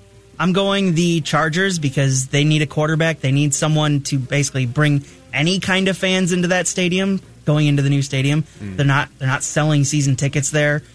I think Cam could be the guy to sell season tickets there. There's a starting role open there. It'd easily be his best receiving options that he's ever had with Keenan Allen, Mike Williams, Hunter Henry, and Virgil Green there. Plus, his dress wear would fit in. Yeah. in Hollywood, It'd be does- perfect. It's Oh, uh, yeah, he would. it's um, Could fit in Chicago too. yeah. You could Very definitely walk down the street and see people dressed like Cam Newton in Hollywood, but not so much in North Carolina. Uh, I'm going to go. So this is way off the board, but not totally impossible. If the 49ers decided that Jimmy G just isn't the guy, and they decided, you know what, we need a more dynamic quarterback, we're trading Jimmy G for Cam. That'd be incredible. That would be amazing. It would. 'Cause All the weapons, Yes. Kyle Shanahan designing the offense, Yep. Cam running all over people, doing probably, you know, reverses and whatever else. I mean, that would be super fun. Super fun. That's the most fun I could come up with. Um, not realistic, though. I like Los Angeles for realistic. All right, la- last one, and then we can talk a little bit about Teddy here. Uh, Bama's Henry Ruggs is the favorite to run the fastest 40 at the combine next week. How fast would you run the 40 if you did it today? Go ahead, guys. I'd be over five. I'd probably say like five five. five five is still pretty fast. That's cooking. That's cooking. Do you want me to go six flat? That's fine. I'm, I'm I'm realistic about my speed. I ran a mile just so you guys know my benchmark mile at Orange Theory about two or three weeks ago now. Um, I ran it in eight minutes and five seconds. That's good. That's I mean, fast for me. Yeah, that's pretty quick. so I don't know. I don't know if that gets you to five five. I don't know, but I mean, I'd like to say that at least under six. Okay. Alex, what did you run By at the way, the we're combine? talking, you're talking about two totally different things. You I just know, said I a know, I long know. Sprint, like I a know. long marathon. I'm proud of myself. sprint. Let me boast. That's no, I love the eight minutes. That's incredible. I was actually really surprised when you said eight minutes. I was like, that's actually really good. I, I ran it at like five one. I bet you I could run a sub five now. Okay. Oh, you're faster now. Yeah, Well, right. You would weigh less. yeah. Yeah. okay. People who haven't you? people who haven't seen you don't know that you are. I'm going slender back now. up. I'm going back up a little bit. Are you? Yeah, have to. Okay. Way too, way too slender. Jonathan, who does not have that problem. Oh my goodness. It's like Aubrey on Huff that. radio right Thanks. Jonathan, this goes back to that thing we were talking about. it really does. Uh, I don't know. Probably six flat. I haven't run in a while, so probably six flat. Jonathan did used to play football. Yeah. That was about 50 pounds ago, though. I, I would have said myself probably in the fives. In the, and, and I No think that's being I think No it's way. being being generous, but I am pretty quick. Like I stay in shape and I run and I play, you know, intramural basketball and stuff. I would hope to get under six, but I also don't think that I'm anywhere close to what actual NFL players can run. So I'm if you ran a five one, even the big men are in way better shape than me. Darren Rovell runs it every year, right? Isn't that his thing? Yeah, but he it- can't run. It's like- Ri- oh, Rich Eisen. Rich. Eisen Yeah. does Eisen. it too, but um, I'm, I'm trying to find the time that Darren I Rovell think- ran it in. It I think very, very awkward. Rich we've Eisen was Rich Eisen was in the sixes, I think. okay. We've got that long hallway over there. We could just do it and We see. should do it. We should. At the at sometime around the combine, we'll do it should. before the draft. All right, uh, let's talk about Teddy for a couple minutes here before the break. Love it. Alex. If you're Teddy Bridgewater, give me your top three. Say, let's assume everyone wants you. Give me your top three teams that could be interested. Uh, in him or that I'm interested in? Um, that you are interested in that need a quarterback. Put it that okay, way. for sure. Number one, I mean, Chargers. Why? Because the weather is great. And I mean, this is these are real things you play in the. Oh, sure. Like, hey, listen, you want to go play in the cold? You want to go play in the warm? Oh, gee, I don't know. it's going to be the same amount of money. I guess I'll have to go freeze a little bit. I mean, I would go San Diego for sure. Tennessee's definitely going to be in it. I don't think, I don't think they can get something with Ryan going. And you know, three. I don't know, man. Are there really? Maybe Tampa, just because you have two really good receivers down, like phenomenal receivers down there, and that's like mm-hmm. it's going to help. I mean, but there's so many question marks with all those teams that you know. It's not like I feel like this year with free agency, like when it comes to a team, there's so many question marks around every team that it's like, could that player really be a plug and play and get them to a championship type team? You know what I'm saying? Right. And it's and that's for me why like if you're looking at this situation, what are you looking for? Are you looking for continuity? Are you looking for the most well-rounded team? Are you looking for the most money? Because some guys are looking for all different things. Like Tom's about to hit free agency, and it's clear that he's like, listen, I don't need the money. My wife makes more than anybody in this league. We're good. what I want is real weapons around me that become effective. Right. And all of a sudden, you see these guys that start to perk up for different things, and I think that's really interesting because I feel like back in the day, that's what it wasn't about, and now guys are starting to be like, listen, I can either be really, really happy and play a long time, or I can make a lot of money, and this thing could spiral out of control, and then we don't know where we go. And so, if I'm Teddy, the most well-rounded place right now to me might be like a San Diego where you have a really good defense that's young and a nucleus and a core, and then you have an offense with a great offensive minded coach that's coming around that needs a quarterback, and they're moving into a new stadium that could te- potentially, like, you know, you could you sell tickets for Teddy Bridgewater? Absolutely. You went five and zero with the Saints, dude. Like he's he's a great player. So if I'm him, I'm thinking that I want a team that is ready to be good right now, but also has a good long term out- outlook. Because if you're him, you want a deal that at least gives you a shot to be the quarterback for a couple of years. He has more leverage now by a million miles than he had last year, where it was like uh, the Dolphins want me. Nah, no, I'll just be So a backup. smart. We went from every team feeling like they were set at quarterback in one offseason to complete madness in this offseason. So if you get three teams who are like, Teddy, we're kind of interested, you're going to go with the team, Courtney, I think that wants you for the most years, don't you? the best contract. Which You just go straight best contract, I- or I a would- team that could say, "Hey, we want you to be our starter for multiple years." I think the position that he's in and the money that he's already lost on the second deal and first the fifth, the fifth year option that was not picked up here in Minnesota and what he could have made, the wages lost because of the injury, I think you really do need to factor that in. And you know, he did turn down that deal reportedly with Mi- to go to Miami. Now I don't know exactly what the figure was or how much they would have paid him. I think he saw the writing on the wall there. They were going to Yeah, tank this year. tank. and It was going to be a bad situation. But that's why I brought up Cincinnati earlier. And I know that I've gotten a lot of people after I tweeted about that saying, how dare you send Teddy to the purgatory? I don't blame him. essentially, sending him to Cincinnati. But they can afford to give him that 25 to 30 million dollar range that Sure. he earned this year. I mean, going 5 and 0 in the way that he did it with a very very good team and a team that, you know, he kept alive in Drew Brees' absence with the thumb injury. That's that's his right. He deserves to go get that money. Like I would put a better contract. Let's say I don't necessarily need a 5-year deal. What if he got a 3-year deal? And it was mostly guaranteed. It was somewhere within that range that I spoke about. Um, and it was on a team that was good but not great, had the potential to be even better, but never in the upper echelon of elite. I think you'd take that. I think that's okay. I think that it's probably worth taking the better situation over the dollars. Would you agree with that, Alex?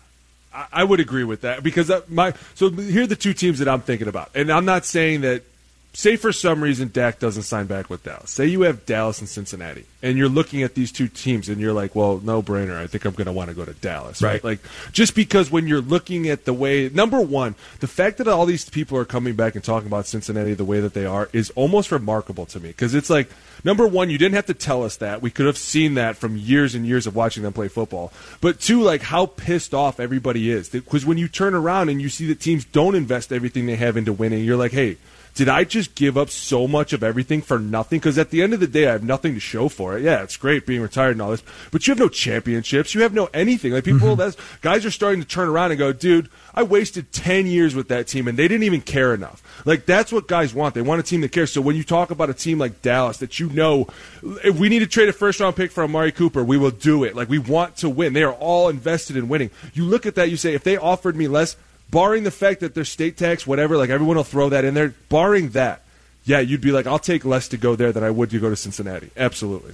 Plus, it's Cincinnati. That's that's probably You're gonna you- train next to a coal mine, like, dude, you don't want to go yeah, there. It's uh, it isn't. coal It's just the third world of the NFL at this moment, and uh, that's probably why Joe Burrow might say he doesn't want to go there, which I want to discuss with you. So trades that we talked about earlier, I want to get your reaction to our conclusions, Alex. And if you're Joe Burrow, are you telling Cincinnati sorry? And then what happens? We'll discuss when we return. It's Purple Daily on Score North. Join Score North at the 2020 Choice Bank Minnesota Golf Show this Friday, February 21st through Sunday, February 23rd. Your ticket includes gate admission, 14 greens fee passes, plus seven bonus greens fee passes with advanced purchase, courtesy of TwinCitiesGolf.com, and one free polo shirt. Tickets and more information over at ScoreNorth.com, keyword golf. Jonathan here with the Score North download brought to you by the Choice Bank Minnesota Golf Show. We'll get you back to Purple Daily in just one moment. But first, you can win four tickets to Arnie's Cabin at this year's 3M Open through the Score North mobile app. Download the app, register your app, and enter to win. Tickets include tic- tournament admission on Thursday, July 23rd, access to a climate controlled hospitality tent near the 18th green, and complimentary food and full bar. For tickets to this year's 3M Open, visit 3mopen.com. Mel Kiper released his latest mock draft 2.0 for those keeping track at home and had a surprising pick at number 25 for the Vikings. Judd analyzes that pick and whether the Vikings would actually reach for that surprise pick. For his thoughts, you'll have to go over to scorenorth.com. The best price on everything golf is at the Choice Bank Minnesota Golf Show, February 21st through the 23rd at the Minneapolis Convention Center. All advance paid tickets come with 21 green fee passes. Go to minnesotagolfshow.com to buy the, those tickets. That's been your Score North download. Now back to Purple Daily. Thank you, Jonathan. Matthew Coller, Courtney Cronin, and Alex Boone here on Purple Daily. Coming up at four, Mackey and Judd with Rami, and I don't know what is coming up on that show. What is coming up on that show, Jonathan? Any idea?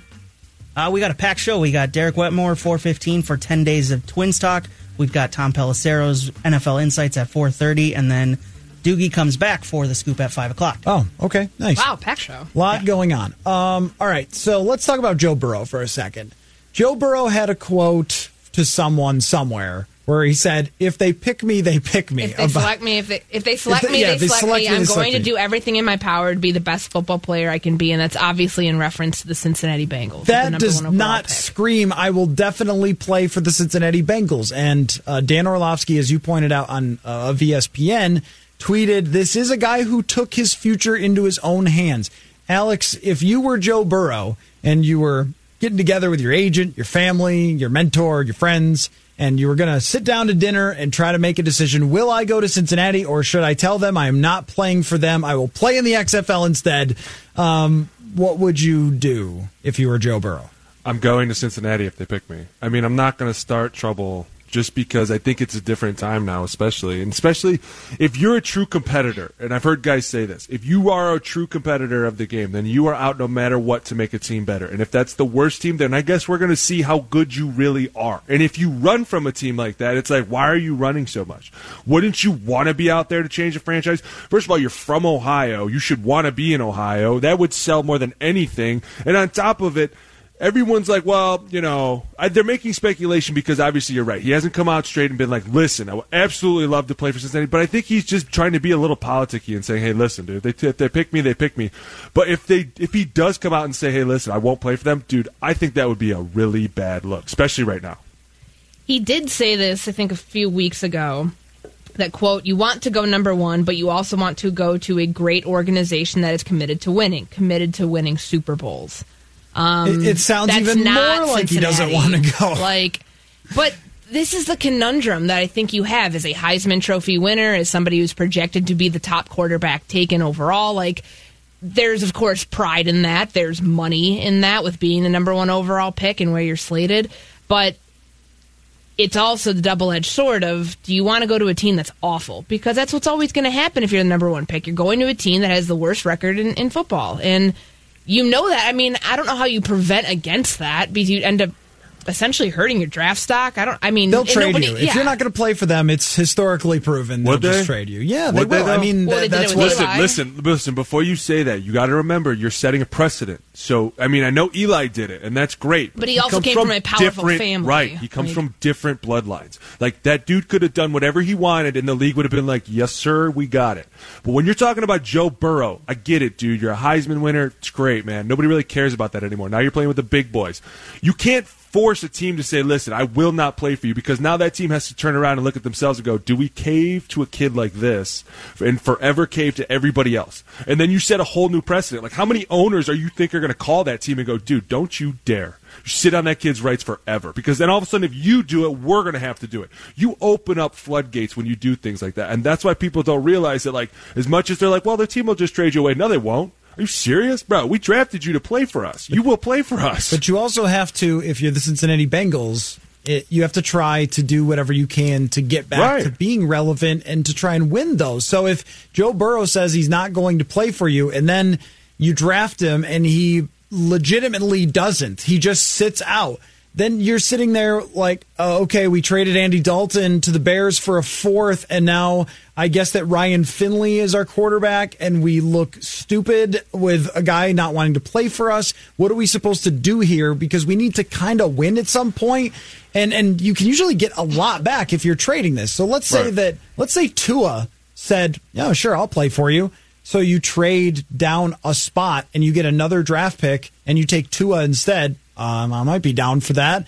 Uh, Joe Burrow is older than I am. I mean, he's that's the one thing that's a concern about him is he's something like 24 years old or or uh, in that range or whatever it is. He's older than Josh Rosen, so maybe he's 23, and he's not like a 20 year old like Tua. I think is either 20 or might be turning 21. Okay, maybe I'd take the younger guy and try to develop him. I'd be okay with that. Sort of the same way the Chargers when they traded Eli, they end up picking Philip Rivers, and it works out for the next decade and a half for them. If you have another option that you feel like, okay, we could take Justin Herbert down the board, we trade back to five and we take Justin Herbert, and then we get another pick. You know, I, don't think it's a terrible situation to be in if you don't think that Joe Burrow is some ty- type of Andrew Luck level prospect. If you think he's only a little better than Tua or a little better than Justin Herbert, I'd be fine with it if I'm the Bengals. Agreed. I think another way to do it too is go out and address it in free agency. Go out and buy as many weapons as you can. Go out and get Teddy Right, try to Bridgewater. get- Right. Well, That's Well, just me throwing a if- wrench in if- it. No, but I agree if with you, Burrow Alex. said he wasn't going to come there, then And- you would try to yeah. do that. You Yeah. would try and get a. You probably try and get a lot of guys to come there. Like, hey, listen, you could be the next guy here. You could help us do this. But I mean, if you're if if I'm Joe and I'm like, listen, I'm not coming there, and all of a sudden they go out and spend a fortune in free agency, and they just go out and get all these sweet pieces. Are you really going to sit back and go?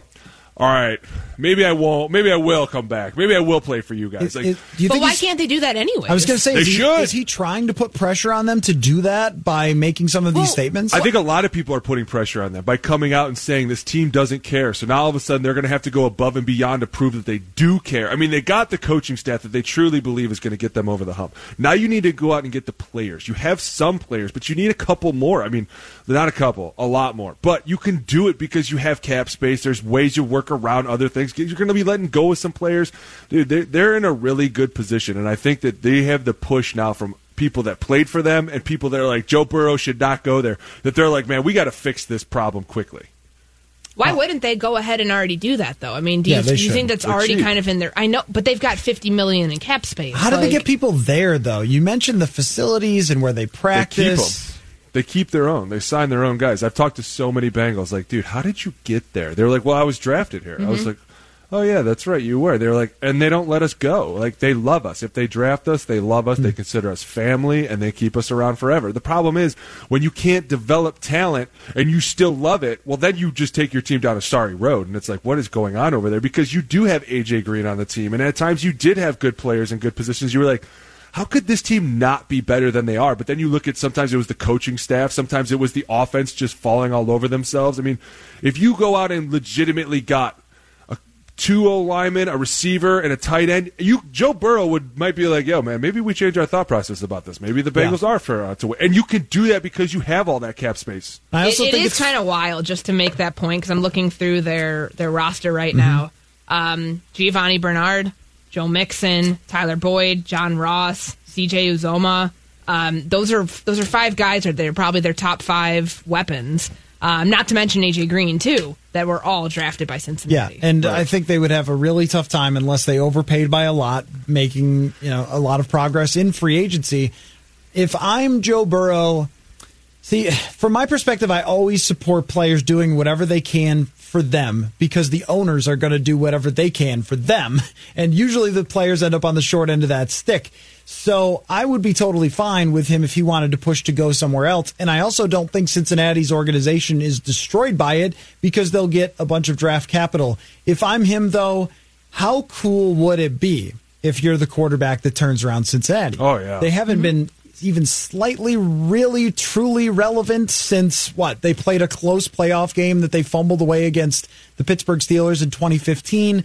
But even going back farther than that, a legitimate contender since they had your buddy Carson Palmer and uh, a guy from Pittsburgh falls on his leg and ruins his career for a little while. That's the last time Cincinnati was thought of as a great team, but Palmer was good enough. So if you're the number one overall pick, well, Carson Palmer did that here. Why can't you do that here? And if you do it in Cincinnati, people are going to look at you like, "Oh my gosh, this guy did it in the in the worst Right. place that you mm-hmm. could possibly do it, and you'll be a legend there forever." I, I think there's something to that, and also. I mean, when Drew Brees goes to the Saints, are they in a great situation? Like, uh, not really. When uh, Drew Bledsoe goes to the New England Patriots, were they a good organization? I think they were about to move, and Drew Bledsoe turned them around to set them up for where Tom Brady took them. So a lot of times, a number one overall quarterback can really change the fate of your franchise from being kind of a dumpster fire to something really special.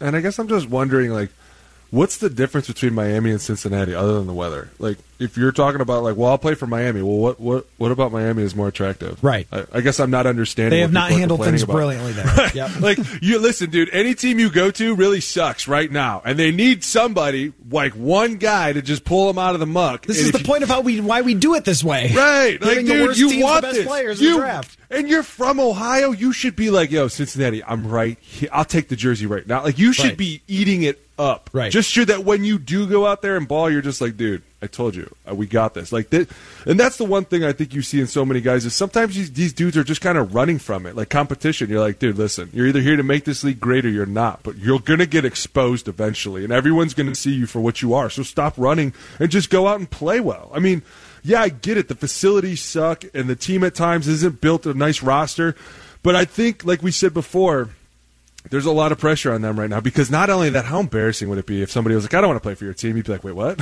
Wait, what, we're, we're, not, we're the It NFL." makes for a very awkward Yeah. You don't- conversation at the combine. We, we we are the highest. Like we get no higher than us. They'd be like, "Nah, dude, we're good." That that would be a tough pill to swallow. I do agree that outside of the Manning and John Elway situations, which were quite unique, the Baltimore Colts were about to move, so that was a problem. And uh, you know, when you talk about the Mannings, it is different because they are the Mannings. Um, even though if he stayed in San Diego, he would have been good because they had been rebuilding and tanking and, and that sort of thing before they were set up to draft number one. So that's another point too. Is Philip Rivers didn't have any problem making his team relevant after he went there, and even Drew Brees was good in San Diego. So it, it was maybe not the best thing for Eli to do, but it worked out for everybody, and maybe it would for Joe Burrow too. I would question a little, like, what is your deal, bro? If you won't go to the team who drafted you, you would say, what what's what's your story, man? There were people for a very long time that held on to it with Eli that didn't like Yeah, Eli because, of he that sense that. of entitlement. Yeah. I think that that and people are within their right to do it. I do think it's kind of refreshing that quarterbacks, college quarterbacks, draft prospects don't just come out and you know foam at the mouth over something that they have no clue about. A team that they've never been a part of, an organization that they really don't know anything about prior to meeting with teams during combine, top 30 visits, other uh, you know meetings that prospects have with teams. I think it is refreshing that he's not just completely going in blind and being like, "Yep, I'm ready. Like I'm a Cincinnati Bengal already." Like it is kind of nice that somebody at least has done their homework on the situation that he potentially could be walking into.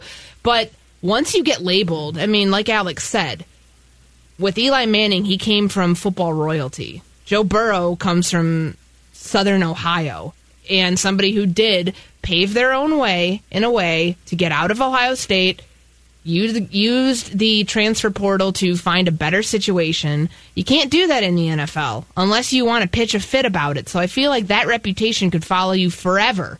And let's say you're not that good in the NFL. Does that carry more weight? Does that hurt you even further? It probably does. Because you, you will always be the guy who pitched a fit Yeah. to get Yep. out of a situation Yep. before you even gave it a shot. Right. Even though I like having control as a player as much as you possibly can, it's going to be kind of a stain on you unless you're really, really good.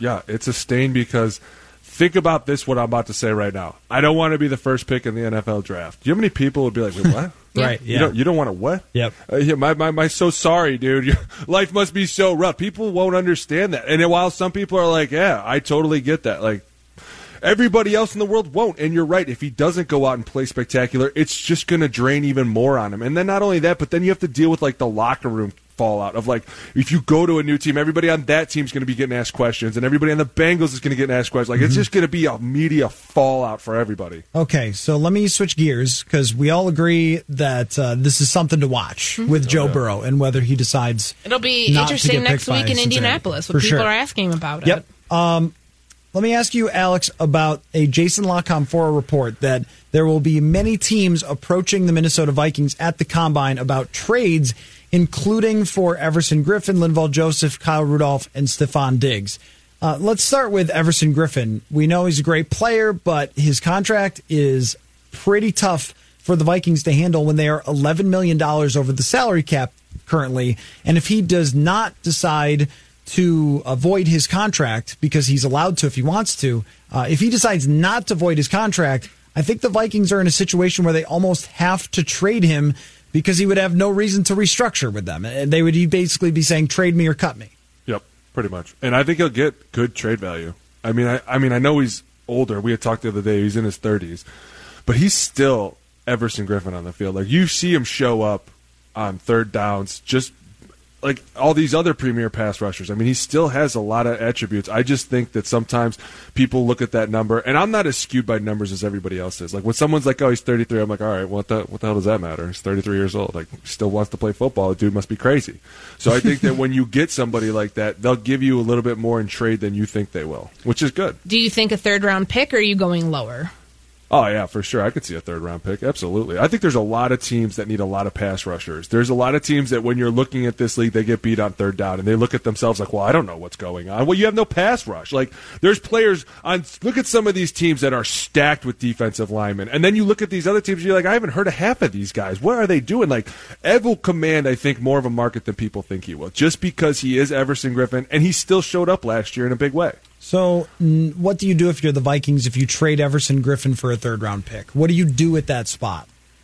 With the third round pick? No, not third round pick. With the, Oh, uh, With the defensive defensive end. I mean, Stephen to- Weatherly. I mean, there's a there's a. Uh, I mean, you would have to put Stefan. Yeah, Weatherly would have to go out there. Weatherly and Odenigbo rotation. A rotation. between the two of them. I think you would start though Weatherly and Odenigbo would be a huge. I mean, those two in a rotation would be huge. Absolutely. It's just when you're looking at it, those two guys are basically Ev and one player. You know what I'm saying? And that's why Ev will still command more than people think he is. Because there are going to be people that are like, "Hey, he's too old, 33. What mm-hmm. can happen?" But I'm telling you, there's a lot of GMs that they don't see it like that. And it's he's still a productive player.